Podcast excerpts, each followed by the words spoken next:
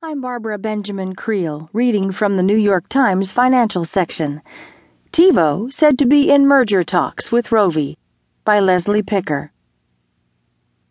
TiVo, the digital video recorder company that popularized the DVR and revolutionized time shifting and fast forwarding through advertising, is in advanced negotiations to be sold to Rovi, according to people briefed on the talks.